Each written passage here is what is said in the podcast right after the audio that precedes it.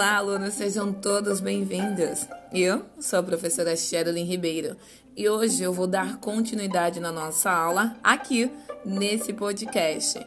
Vamos falar hoje um pouquinho sobre a nossa disciplina de literatura e o assunto de hoje é poesia palaciana.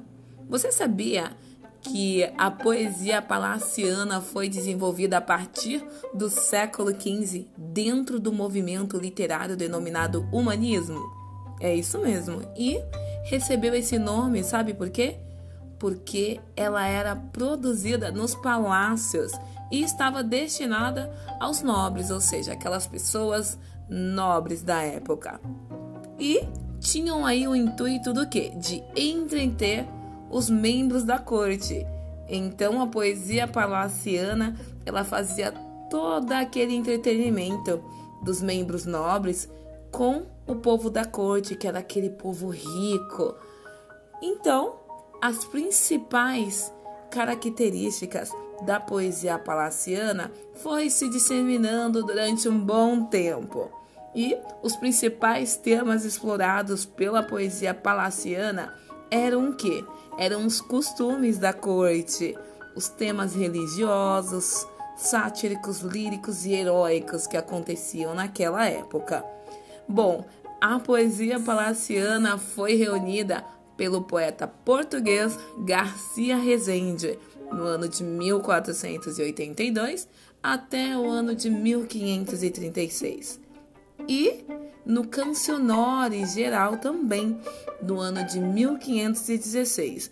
O cancionário ele reunia cerca de 900 produções poéticas da época.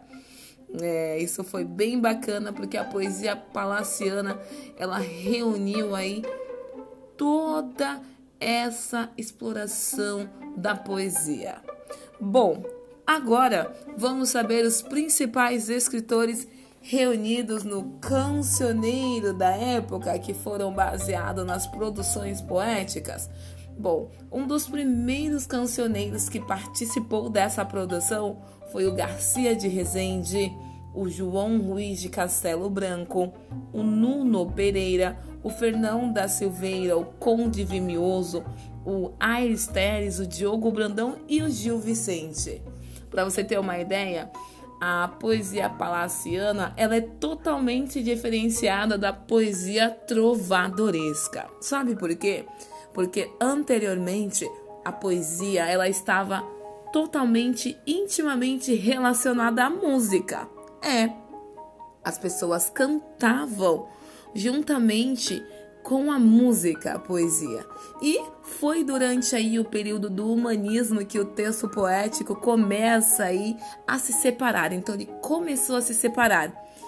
E a partir daí começou a adquirir a sua própria independência.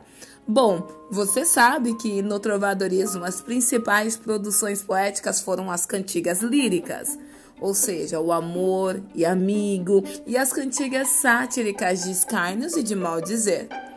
Para você ter uma ideia, essas poesias eram textos poéticos recitados e acompanhados por música e danças também. E daí o nome se deu de cantigas.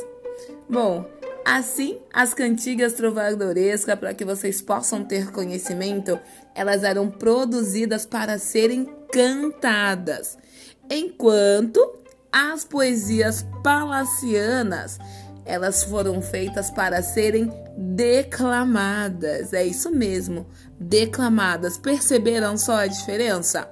Bom, então, as principais composições poéticas exploradas no período foram Vilancete, a Esparsa e a Cantiga e a Trova.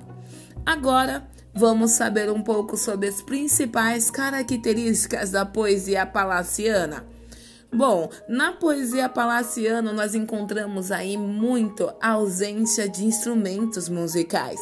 Como eu disse para você, naquele tempo do trovadorismo, as poesias elas eram cantadas, não é isso? E na poesia palaciana nós temos aí a ausência desses instrumentos musicais. Temos também a separação entre poesia e música. Também temos a presença de redondilhas de cinco ou sete sílabas poéticas, o uso de figuras de linguagem, a presença de idealismo e da sensualidade, a métrica, o ritmo e a expressividade. Bom, espero que vocês tenham compreendido um pouco sobre as poesias palacianas. E até a nossa próxima aula, pessoal. Aguardo você no nosso fórum atividade. Até mais. Tchau, tchau.